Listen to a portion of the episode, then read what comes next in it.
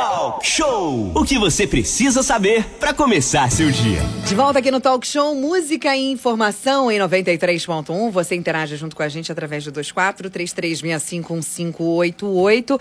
Essa informação, olha, todas as informações já já também estarão disponíveis lá no nosso site, no podcast da Costa Azul, inclusive a entrevista de agora. Já estamos aqui na nossa sala virtual. Hoje no programa Talk Show teremos um ponto principal, a questão da educação e o ensino à distância, tanto nas séries iniciais quanto na universidade. Neste primeiro momento, vamos conversar com representantes do ensino privado. Pois é, Aline, nessa primeira parte do talk show, a gente conversa agora com a professora Cristina Miranda, que vai pontuar aí como é que está esse processo híbrido, né? Nas primeiras séries do ensino fundamental, ali no Colégio Miranda, por exemplo.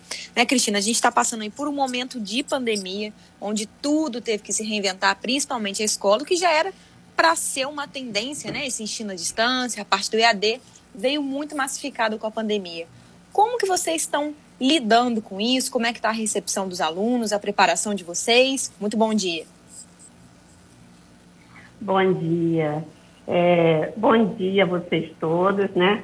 Eu sim, estou muito feliz por estar participando deste programa hoje. Um bom dia para os ouvintes da Costa Azul. Gente, é um prazer imenso ter sido convidada para participar dessa roda de conversa sobre a educação, porque eu dediquei toda a minha vida à educação. Sou apaixonada por educação e por isso estou aqui hoje para dar uma contribuição né, do que eu tenho feito e do que eu sei. Tá? Bom, eu queria, assim, primeiramente falar para vocês sobre a minha trajetória, né, a trajetória do colégio, tá? É, Enquanto pedagoga, enquanto professora, eu já tenho aí uns 41 anos por aí de estrada.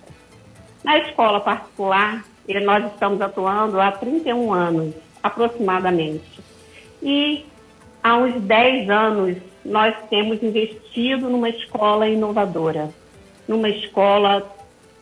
Como é que você investe numa escola inovadora se você não investe em tecnologia? Não é possível. Então, a escola, é, para construir essa escola inovadora, nós tivemos que trazer a tecnologia, ela se fez urgente, né? Então, foi essencial colocar essa tecnologia na escola para essa geração que já nasceu mexendo no celular dos pais. Né? Essa geração que nós falamos que é a geração polegar porque eles, na verdade, eles não escrevem, eles digitam. Né? O... Então, é... oi? Ô, ô, Cristina, então é só para aproveitar um gancho aqui, são 8 horas e 48, a gente está ao vivo com a professora Cristina Miranda. É, professora, então, na verdade, é, na concepção aí, no, na experiência da senhora, é, essa faixa, boa parte, a gente não está generalizando, né? Porque, como diz Nelson Rodrigues, toda unanimidade é burra. É, essa faixa que tem esse acesso já à tecnologia, na verdade, já é essa geração conectada, ela não perdeu tanto agora. É, nesse momento de todo mundo ter que usar o celular, ter que usar o computador, e quem não tem nada disso está usando material impresso. Né? Então, na verdade, a senhora avalia que não houve uma queda tão grande assim. E esse sistema parece que veio para ficar, né? Porque tão cedo aí a gente não vai ter é. a aula presencial, né? Ah, é, Renato. Poxa. Bom, o que acontece? Essa questão da perda, ela tem muito a ver com o poder aquisitivo dos alunos, né? Nós estamos falando aqui de uma escola particular. Né? Uma escola onde os alunos têm o seu Chromebook, eles, todos os alunos, a partir do sexto ano, cada aluno já tem o seu dispositivo, eles têm também o seu celular e tem uma internet em casa. É bem diferente, porque se você for falar de uma rede pública, a perda foi muito grande. Muito né? De grande. Uma criança com poder aquisitivo baixo, muito grande. Isso aí, eu acredito que com o tempo ele não poderá ser reparado. ficou. Ô, ô, professora. perda realmente ficou. É, eu, professora, no caso específico da senhora aí, é, um ano e quatro meses já de pandemia, como é que a senhora avalia que está a apreensão dos alunos desses conteúdos? Houve uma perda? Como é que a senhora avalia isso em termos aí do, dessa chegada dessa tecnologia agora com força, né? Afinal de contas, o comportamento da, do aluno na escola, aquele dia a dia mudou muito, né? Muitas vezes nem tem, né? Porque ele está em casa, né? É. Bom, Renato, eles, no Colégio Miranda, especificamente, Sim. eles não tiveram nenhuma perda, tá? Porque, assim, o, eles já estavam acostumados com essa metodologia. Eles já trabalhavam com plataformas, né? Plataformas digitais. Nós trabalhávamos com, sempre trabalhamos com metodologias inovadoras, metodologias ativas, ou seja, o nosso aluno se preparava em casa para chegar na escola e tirar as suas dúvidas, fazer os debates, trabalhávamos por rotações, enfim, no presencial é bem diferente. Mas quando aconteceu da pandemia chegar em Angra dos Reis, que foi decretado no sábado, na terça, na segunda-feira nós tivemos que fazer uma reunião com a nossa equipe e na terça-feira, todos os nossos alunos já estavam conectados e já estavam com aulas em casa. Então, é, não na... houve essa perda no, no colégio. Não houve. É, na, na, questão de conteúdo, Cristina, você estava falando aqui pra gente que não teve a perda, né? Mas o, o que, que você acha que pode acontecer com essa questão da falta mesmo pessoal com o outro, Oi, eu não ter aquela conversa com o colega. Oi, está me escutando melhor? Agora sim. Vamos lá. É, na parte de conteúdo, você já explicou pra gente que no seu colégio não, não teve perda, né? Mas eu queria saber no, na parte do, do contato pessoal de um aluno para o outro, o que, que você acha que o aluno perde ah. com essa com essa educação só online, sem ter aquele contato com os amigos, sem a troca de experiência no tete a tete, né? No, pessoalmente ali. É. Sim. A, a escola, o que, que a escola fez, na verdade? Ela tentou é, suprir um pouco essa demanda. Né? Nós trabalhamos com aulas online, é, o professor o tempo todo se mostrando para a criança ao vivo, né? demonstrando ali o seu carinho, o seu afeto, também os amigos de sala.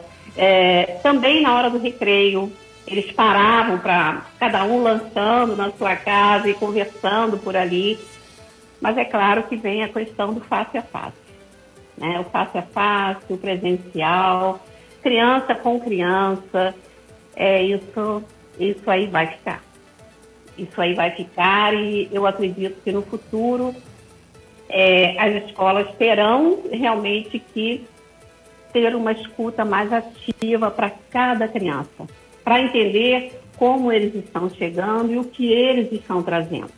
Né? Porque essas crianças, é, teve criança que pode ficar em casa brincando com os primos, teve criança que não, ficou sozinha. Perdeu né? Em frente a um aparelho de televisão, é, com o pai e a mãe trabalhando no home office enfim, tiveram que dar conta de tudo, então o isolamento foi muito grande.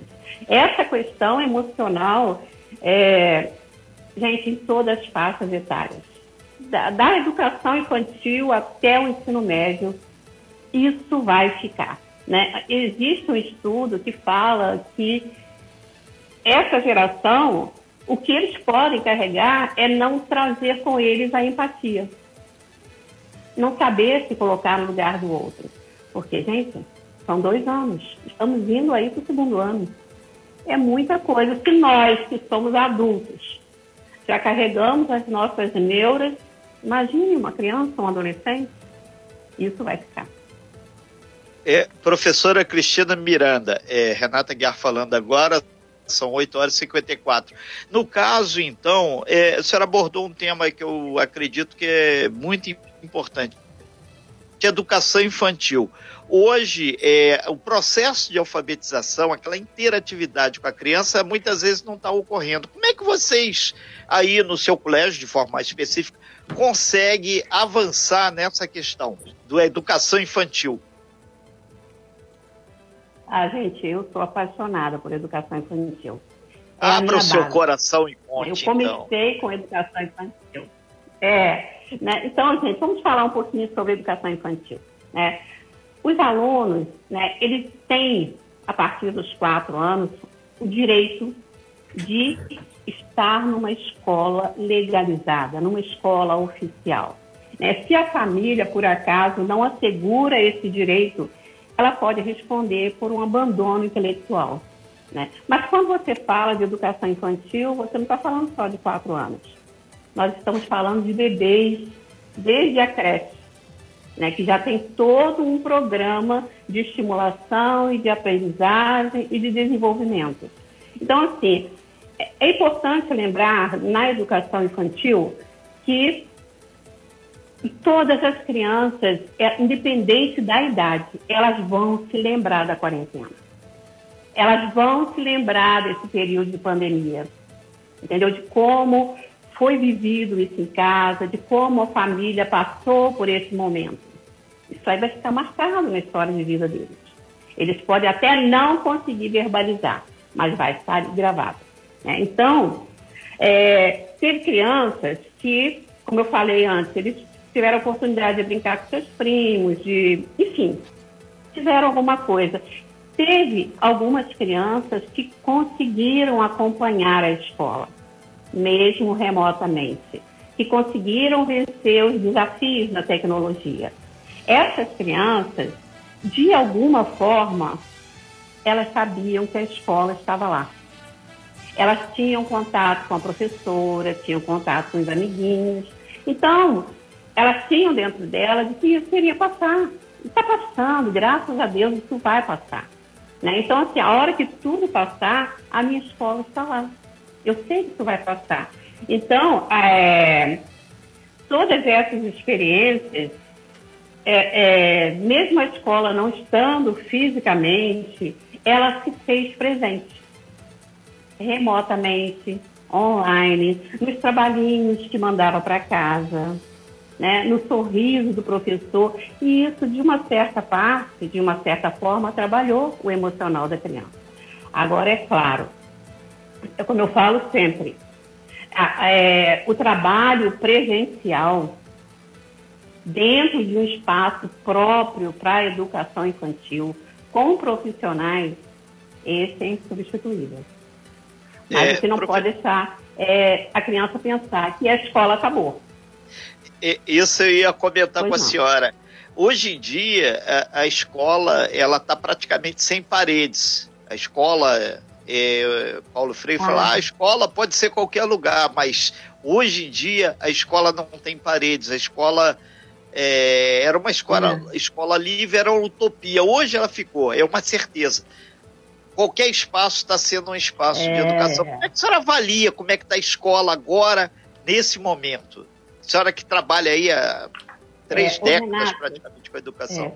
É, eu, é, eu sempre fui apaixonada por esse tema, escolas sem paredes. Né? Então, assim, quem é pedagogo, porque o pedagogo ele não para de estudar. Né? Você tem que estar sempre estudando as novas tendências da educação, as novas metodologias, então, quando eu começava a estudar e eu via, puxa vida, a escola sem parede, será que um dia eu vou conseguir transformar a minha escola numa escola sem parede?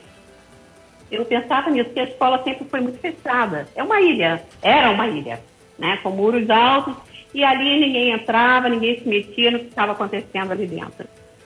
E aí, hoje em dia, o que, que eu vejo? A escola está na sua casa, a escola está na casa do aluno. A escola não tem mais paredes, né? A escola está na sua casa, junto com o pai da criança, e o professor está ali interagindo. As paredes foram realmente por água abaixo, os muros foram derrubados. Né? E, e as famílias, com isso, elas ficaram muito mais próximas da educação, da educação dos seus filhos. Sem fake news. Talk show. Talk show. Você ouve. Você ouve. Você sabe.